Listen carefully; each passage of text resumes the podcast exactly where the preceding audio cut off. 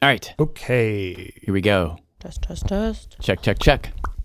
Hey, this is Annie McEwen. Hey, this is Simon Adler. Hey, this is Latif Nasser. Hello, this is Lulu. Jad. This is Tobin. Ariane Wack. Tracy. Hey, this is Pat. Hey, this is Dylan. Hey, this is Sarah. This is Rachel Cusick. This is Becca Bressler. And some crows. This is Matt. This is Molly Webster, currently sitting out on my fire escape. Hey, this is David. Hey, this is Jeremy. This is Susie. This is Soren, and I make Radiolab. And I make Radiolab. I make Radiolab. I make Radiolab. This is the team that makes Radiolab. Uh, Really, every one of us has a hand in creating the show. We're the ones who stay up with you all night. Hi, my name is Kendra. I'm calling from Denver, Colorado. And I can't sleep because I miss my mom. We report on social unrest. This cacophony of police sirens, people chanting, and then all of a sudden, in my room, the song that was playing was uh, Backlash Blues by Nina Simone. And I was like, whoa. What is going on? We report on the police. I'd grown up thinking that my government was bound by the laws and that it was just and fair. But all of a sudden, when I needed you the most, turned your back on me and my family. We bring you the latest science about COVID. March 23rd, 2020. Hi, this is Dr. Mitra. As expected, more cases. Everything's changing. And sometimes we help you escape, to think about the world in a different way. But on the inside, she's very much alive. Alive in this incredibly centered, focused way. Year after year after year after year, she's playing her heart out. It can take months, sometimes years, to make an episode of Radiolab. We spend hours and hours on research, calls, interviews, cutting tape, and that's just the beginning. There are also the rounds and rounds of scripting, editing, and fact checking that we do too. And then there's the thing that really makes Radiolab sound like Radiolab. The sound design. Almost every piece of music you hear on the show was originally composed by someone on our team. This is why Radiolab is so unique. Each episode is like a documentary. It takes the entire team to make the show, but we also need you. Radiolab is public radio. Our show is funded by listeners. We can't make the show without you. We can't do the journalism we do without your help. And look, the world is weird right now. Times are tough. If you can't give at this moment, totally understood. But if you can give, please do. The average donation is $10 a month. Your donations make it so we can do the work we do. Go to radiolab.org or text Radiolab to 70101. That's the word Radiolab, no space, to 70101. And thanks. Thank you. Thank you. Stay safe out there. Oh, wait, you're listening. Okay. All right. Okay. All right. You're listening, Listening to Radiolab. Radio From WNYC. See? I'm Jad Abumrad. This is Radio Lab. Today, Okay, I'm holding it. Okay. we're going to start with a uh, timely, thought provoking, interesting conversation that reporter Bethel Habte and I got into a few months ago. All right. I was wondering if you could introduce yourself. Um, my name is et cetera, et cetera, and, and what, however you'd like to be identified. Uh, my name is Rosa Brooks. I'm a law professor at Georgetown University. I spent several years working at the Defense Department during the Obama administration, and uh, could say more, but Suffice it to say, Rosa is pretty well connected in DC political circles. And the reason we called her up is because this past summer, she found herself at the center of a kind of political choose your own adventure adventure. um, well, I started thinking about this sometime last autumn. this was 2019. Um, I was at a dinner one of those Washington, D.C. inside the Beltway dinners where everybody's wearing name tags and they're dinner speakers and, you know, you're eating bad chicken. and I was sitting next to a federal appellate court judge and various fancy DC lawyers. And we started chatting about Donald Trump, which is what people chat about, of course. And I said, you know, gosh, you know, what if Trump loses and he won't step down? Will you commit to making sure that there is a peaceful transferal of power after the election? Won't leave. We want to have get rid of the ballots, and you'll have a very trans. We'll have a very peaceful. There won't be a transfer. Frankly, there'll be a continuation. And the judge said, "Oh, that would never happen. The military would never let that happen." And and I sort of thought, wait, wait, what? um, the military would never let that happen. What what do you what do you mean by that? Rosa knew the military. So, I mean, I spent, I'm, I'm married to a retired Army Special Forces officer. I spent several years working at the Pentagon. So she was sitting there looking at this guy thinking, What's behind that assumption? When you say the military would never let it happen, what exactly do you mean? You know, the military has, you know, uh, a million and a half people. They're stationed all over the way. Who do you think is giving what order? That oh, makes were you like uh, thinking? Were you sitting there thinking about the chain of command and mapping it out? Like, oh, this person would have to talk to this person, and then I guess they'd have to talk to that person. yeah, no, that I'm sitting. Everybody else is sort of chattering away, and I'm kind of sitting there thinking, "Wait a minute, I, n- wait, wait." And you know, we all changed the subject because you know this was uh, nearly a year ago, and I, I realized I was sort of sounding like a crazy person. This sort of casual dinner chat was long before Trump made the famous statements about how he might not commit to a peaceful transition of power. But there was something about that dinner and that guy next to her's response the combination of certainty and vagueness just got her thinking. If a president did decide to go way off the grid and do something like not leave, what would happen? Like, what specifically would happen? Just sitting alone in my spare time, thinking about, okay, so that happens. Well, then what? Well, that happens. So then what? Well, if you make this choice, what happens? Mm. You know, the choose your own adventure book. Um, the yes. sort of, you know, oh. if you decide to start through the dark jungle path, turn to page 37. You know, if you decide to stay in the sunny get clearing. By a tiger. yeah, precisely. So Rosa starts thinking about all this, spinning out on the what ifs. At some point, she ends up on the phone with a colleague of hers, Nils Gilman, who works at the Berggruen Institute. And and so I told Nils, Nils this, you know, I've been thinking about ways to really explore these branching pathways. And Nils said, that's a great idea. Two of them decide, maybe we should do a war game. You know, and the military does them all the time on issues like, gee, um, you know, if we had to fight two conflicts at once, would we be able to? Or what would happen if Iran did such and such? Would we be able to respond effectively? They thought maybe we should just do that. Around the possibility of a disrupted election.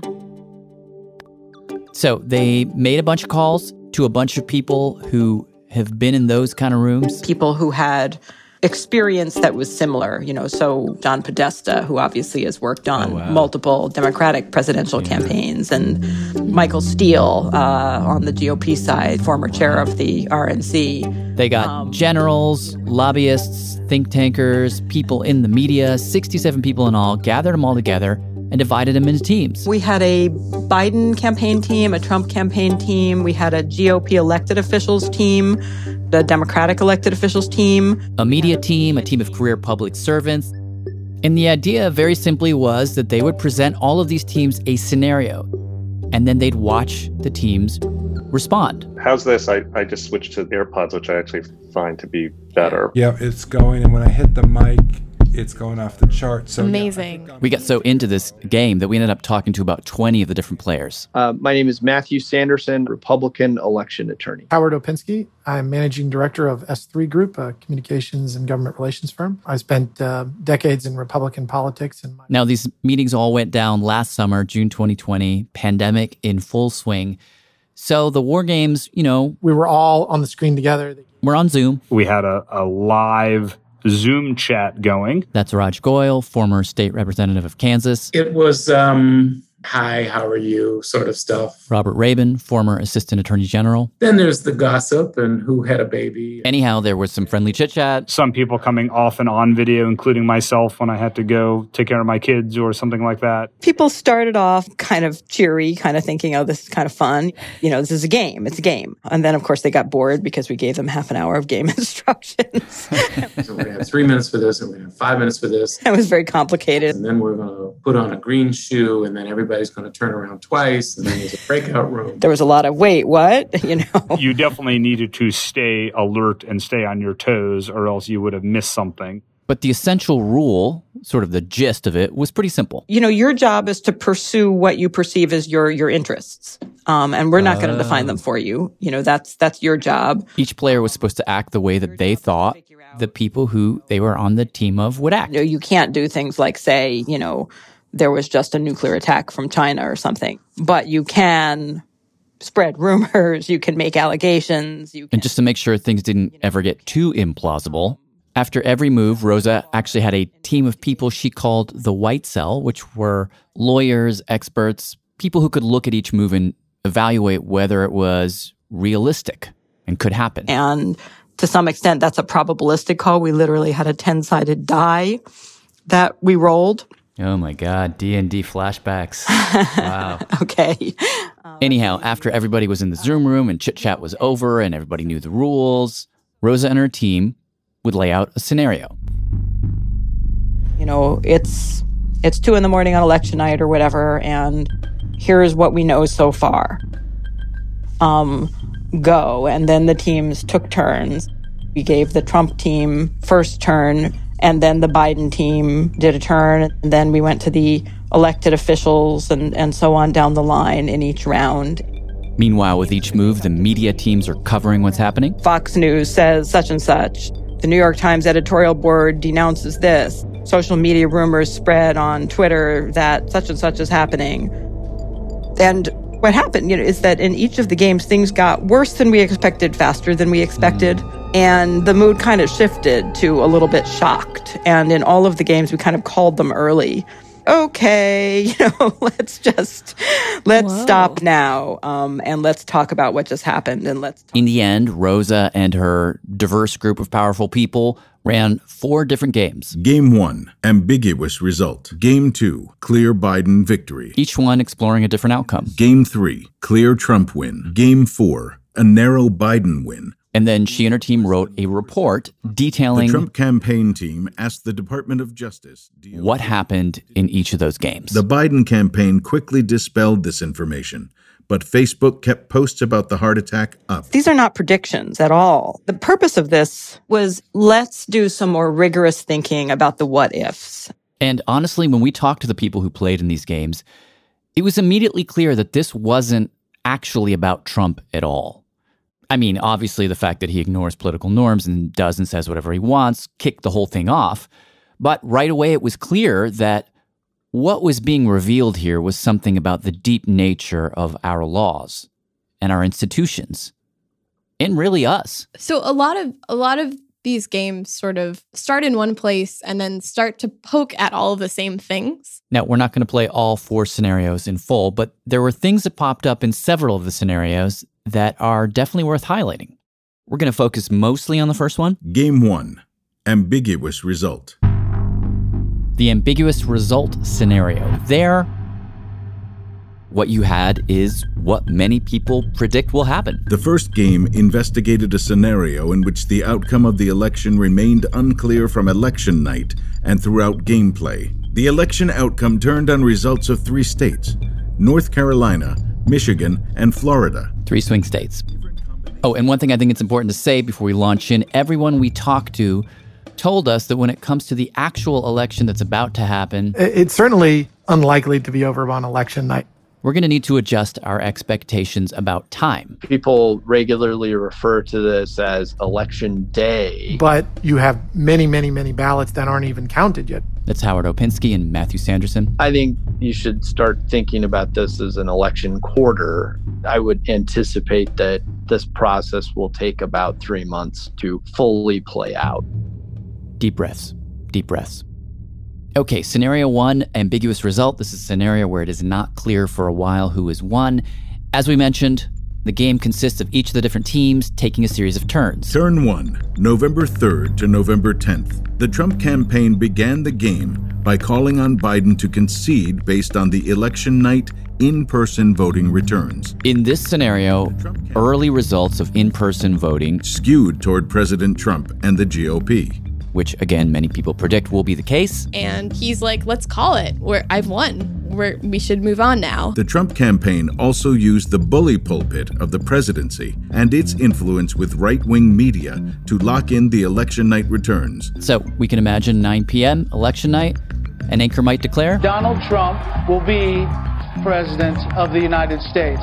Trump officials call into question mail in ballots or the legitimacy of post election day vote counts and enlist the support of Republican officials in several states to immediately halt further vote counting. So Trump declares victory, tries to get the vote count stopped. The Biden campaign says, whoa, whoa, whoa. The Biden campaign called for every vote to be counted. What about the millions of mail in ballots? Mail in sources have to be counted by hand. And depending on when people mail those in, they come in at different times. Most people don't remember that in 2008, it took Missouri a long time to declare whether John McCain won or Barack Obama won. That's election law professor Edward Foley. He says it took two weeks. And those later votes tend to shift blue. That's the working assumption of election and polling experts. It's been a trend for the last two decades. The blue shift. Wait, let me ask you a question. Why is it that that happens? I mean, why wouldn't later votes shift red rather than blue? The reasoning for that is like kind of like sketchy. Like there isn't like clear political science around why that happens. And one of the reasons is like the main reason you'd use a, a provisionary ballot is if you've changed addresses in the last year, and a lot more Democrats, I guess, move around are not homeowners. Oh, so it's socioeconomic. More Democrats are renters, so they move around, don't have a consistent polling place, Yeah. so they do the mail in. Yeah, that's the thinking. Oh, that's interesting. I did not know that. Okay, so back in the scenario, officially results are ambiguous, but Trump declares victory, and Biden, anticipating a blue shift, says keep counting. Eventually, he declares that he will win. GOP elected officials publicly supported Trump's victory and claims of voter fraud. Democratic elected officials were proactive in the states where they held offices to ensure votes would be counted and to build bipartisan coalitions to oversee and protect the count. Attorney General Barr instructed the DOJ to support litigation that would prevent further counting of mail in ballots. Okay, so far, if you ask me, no huge surprises yet.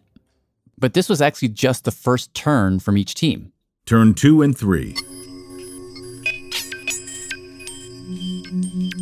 The Trump campaign team attempted to federalize the National Guard to end further vote counting and called on supporters to turn out in large numbers. The Biden campaign established a bipartisan transition team and mobilized supporters to ensure vote counting was completed thoroughly. So at this point in the gameplay, both campaigns call for supporters to get out in the streets, protest, protest, protest. Again, not a huge surprise, but then something very weird goes down. There was a moment where I almost needed to take a break from the game for a minute because it was so unsettling. This is Alan Davidson, senior advisor at Mozilla. In the middle of that chaos, there was a moment of clarity that we could all see a path for how the Trump team could actually sway the election in their favor. He's talking specifically about this move. Turn 3. Officials from both parties sought to block or overturn results in key states, including seeking to use friendly state legislatures and governors to send alternate or additional sets of electors. So this is the first baller move. Robert Raben again. I mean, th- this is where we're in uncharted territory. Um, and Raj Goyal. We do act as if somehow this is incredibly unprecedented. These political um, these political power plays happen. Okay, so the baller move in question, trying to get a state to send an alternate set of electors. Initially, it was a little bit hard for us to wrap our brains around, but let me take in stages. The first thing to really stare at is the Electoral College. Like the easy to gloss over fact is that we don't vote directly for president. Uh, we, when a voter in, say, Nevada pulls the lever for Joe Biden, they're really just voting to send a small group of people, Nevada electors, to the Electoral College. And it's those people who vote for Joe Biden. Well, the way that the Electoral College works is that actual human beings vote in the Electoral College. So a human being actually is an elector and votes the vote of that state's electoral vote. But they're human beings.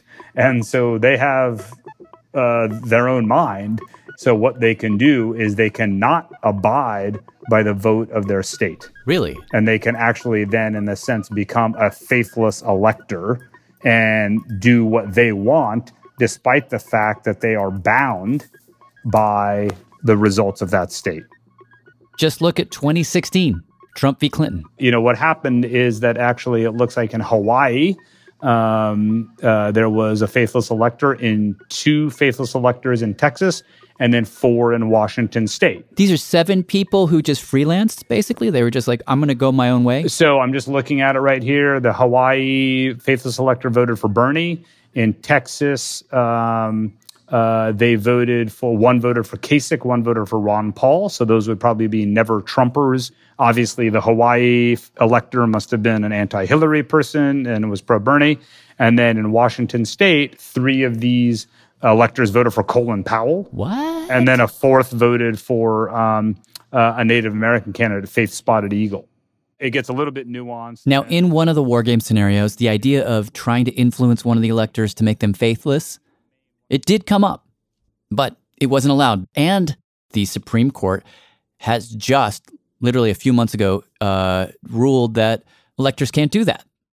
But then both campaigns tried a different tact to influence the electors that turns out is way more powerful and very much allowed. See, these electors are not actually accountable to the voters. They're technically appointed by each state.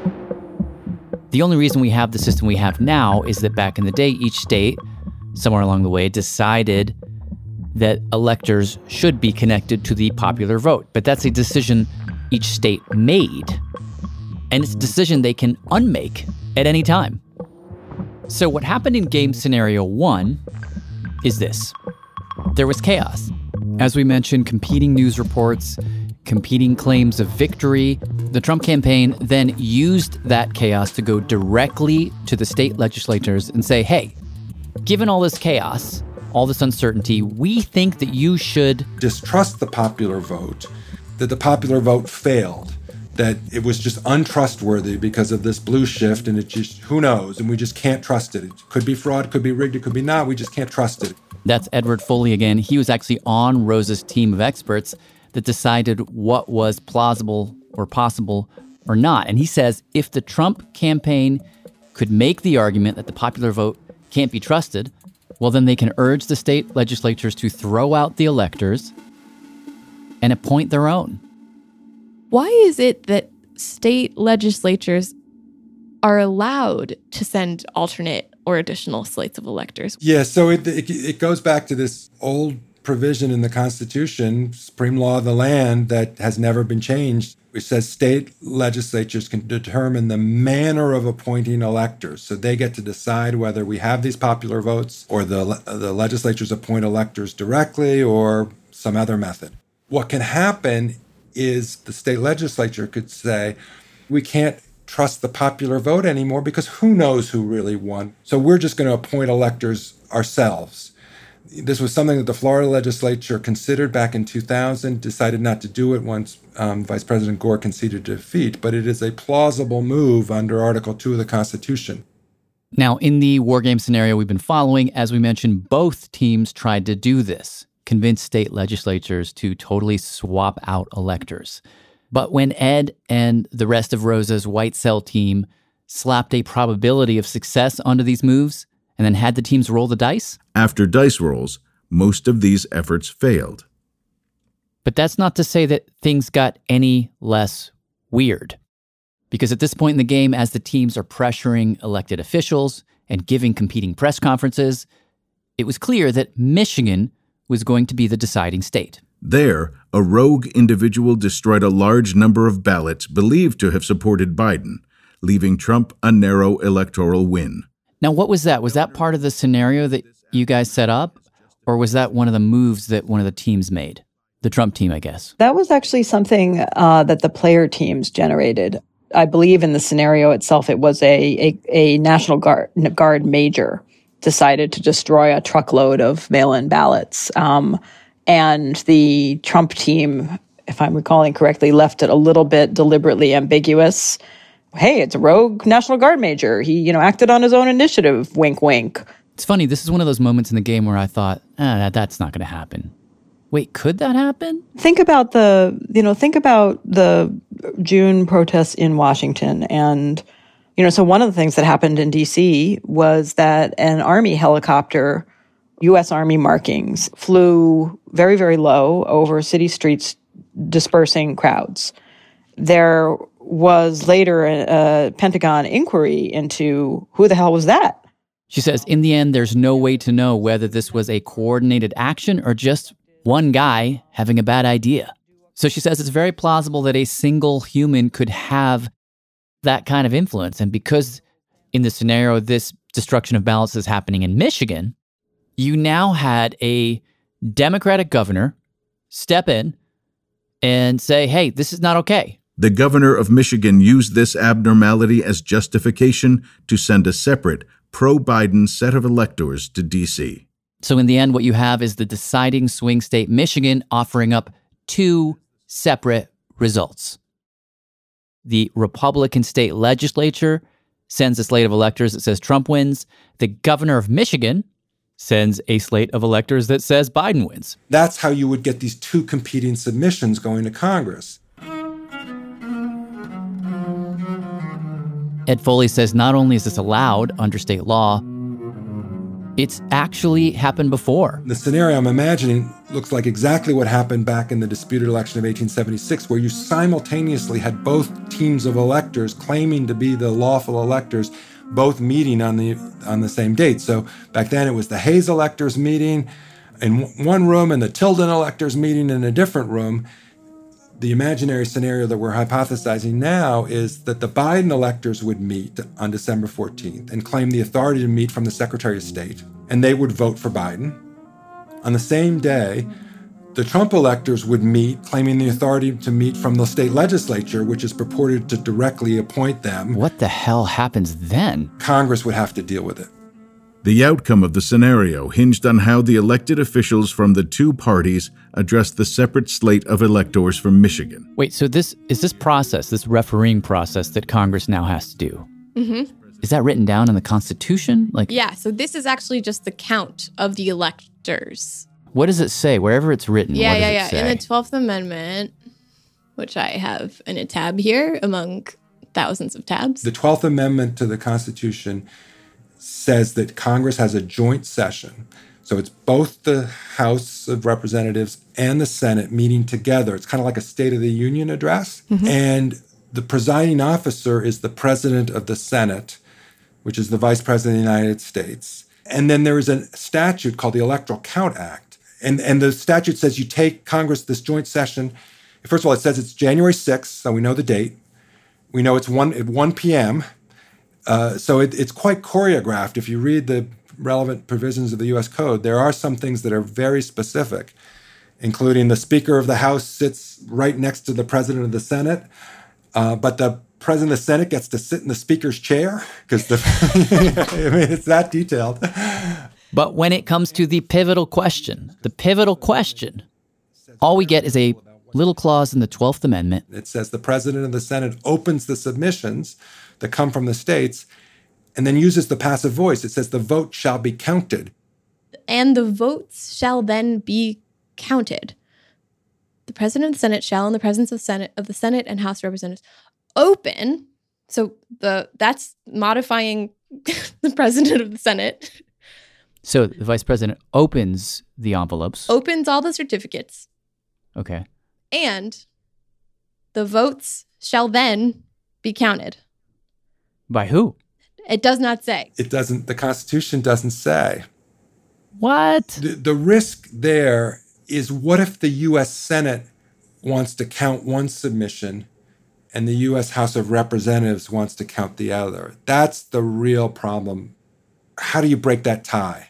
GOP officials asserted that as the president of the Senate, Vice President Pence could legally choose to accept or reject electors as he wished. The argument has been made historically that the 12th Amendment gives the vice president that kind of prerogative, even if the vice president is a candidate in the very election that we're talking about. I mean, uh, the, the Electoral Count Act that was adopted in 1887, I think is correct to say, was adopted on the premise that it should not be the vice president who gets to make a decisive determination of which votes get counted, that this should be a congressional process. But that could be contested potentially in a real antagonistic fight.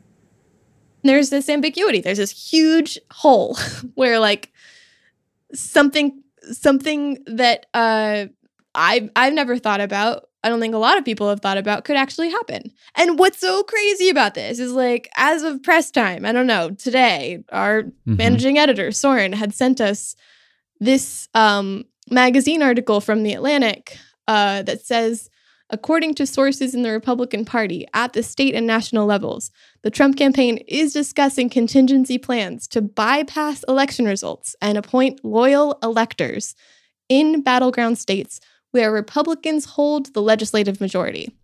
So they're actually mm. thinking about this.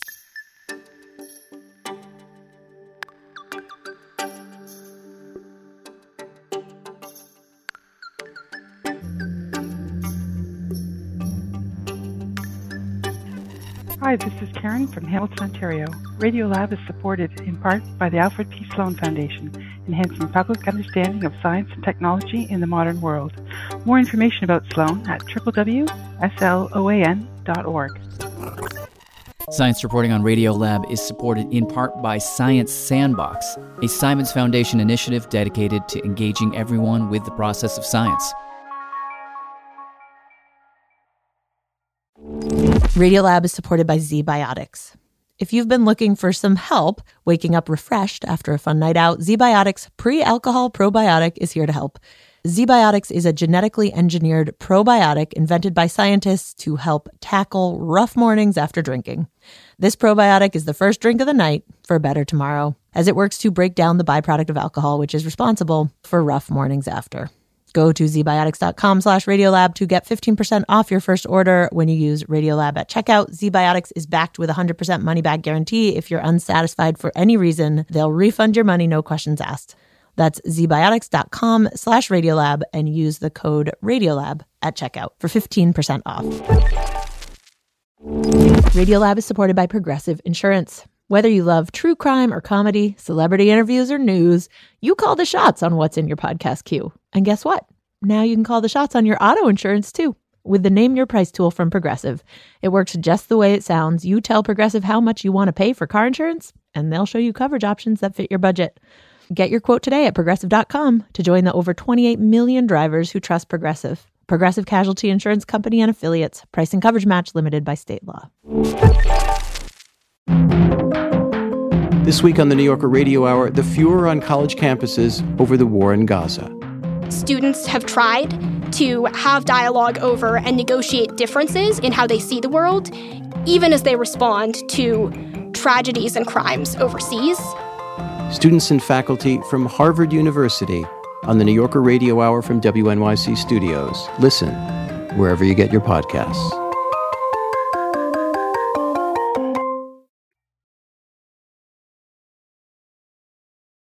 This is Radiolab. I'm Jad Abumrad. Okay, where we left off, we were following one of Rosa Brooks' uh, war game scenarios that she ran with a bunch of uh, political insiders, high powered people. She ran four different scenarios. We followed scenario one.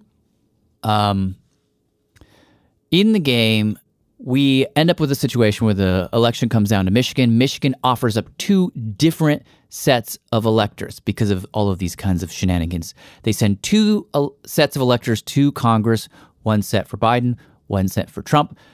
Congress meets, they cannot resolve the dispute, and we have what they call a constitutional crisis. There was no clear resolution of the conflict in the January 6th joint session of Congress.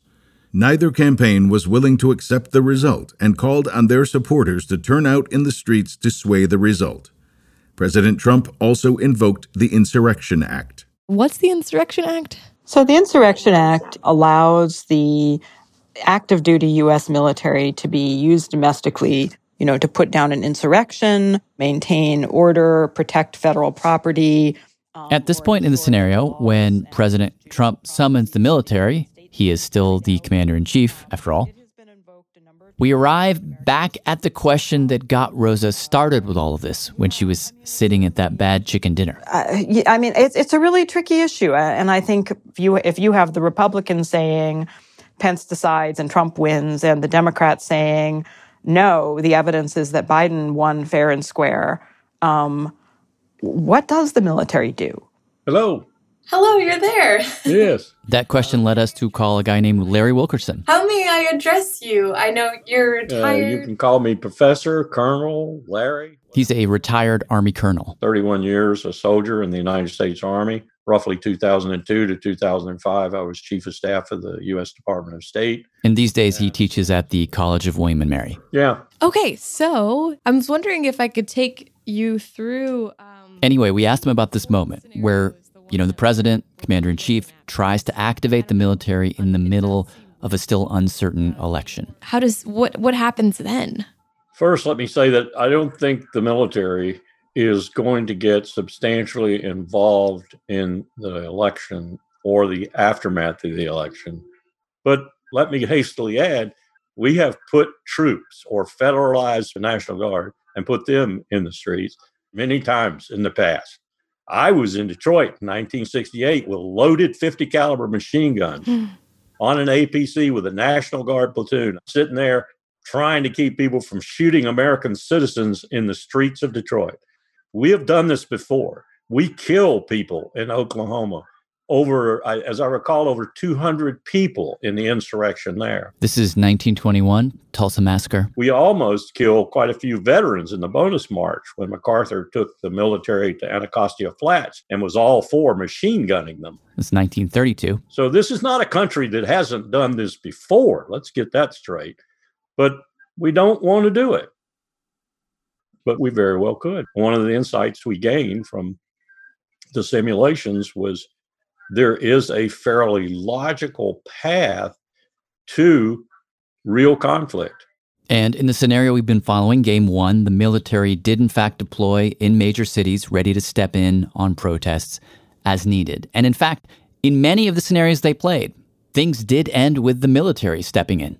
In one scenario, according to Rosa, The Joint Chiefs of Staff, these are the most senior military officials in government. they sort of let it be known unofficially through leaks that they had decided that Biden was the legitimate winner and that they were going to, you know, he was the guy who was getting the nuclear codes and so on.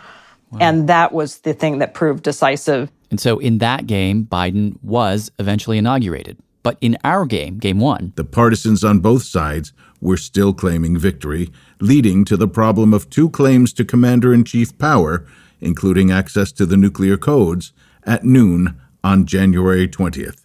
And it was left totally unclear what the military would do.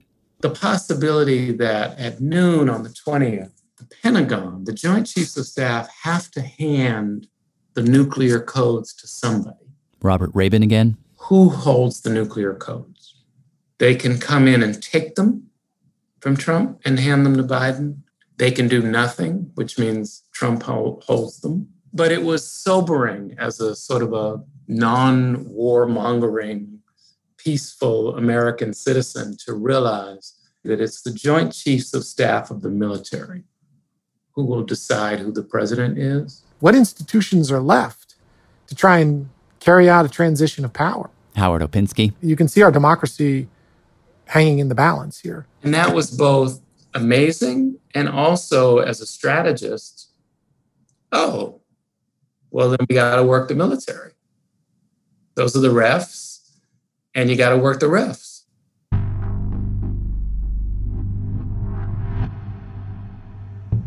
I think we collectively put a little too much faith in, in the law and in institutions as if they exist outside of politics and power, but they don't. In the end, what you're left with is a simple realization, especially when you get into some of the wonkery about uh, slates of electors and the votes shall be counted, that you realize that democracy is often just a series of habits. Yeah. A lot of these election things are like, it's a norm that the popular vote reflects who ends up in the electoral college, but it's not written down that it's Yeah. required for legislatures. It's also interesting that, like, the thing that makes a norm a norm is the exercising of power. Like, how else do you get a norm? Well, that's what, You know what I mean? yeah, like George Washington set the norm that you uh, are in power for two terms as president. And from then on, nobody ran for a third term. It wasn't written down anywhere. Yeah, and in fact, like people wanted him to stay on. They're like, George, don't go. But he he said, no, I've got to dethrone. And then that decision, which in many ways is the bedrock of our democracy, it wasn't really written down anywhere or enshrined in law, at least not for a long time. It was just a choice that he made, that then the next guy made, and then the next guy made. So it, it was it's it's magnificent how much I mean it's a little bit worrying now, but like it's it's kind of wild how much we are like just dictated by these things that normally happen. but might not.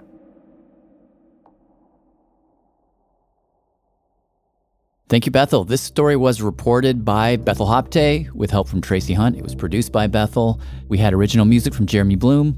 And I should uh, also say that since we started this story, Bethel has unfortunately left us here at Radiolab, which is a very sad thing for us.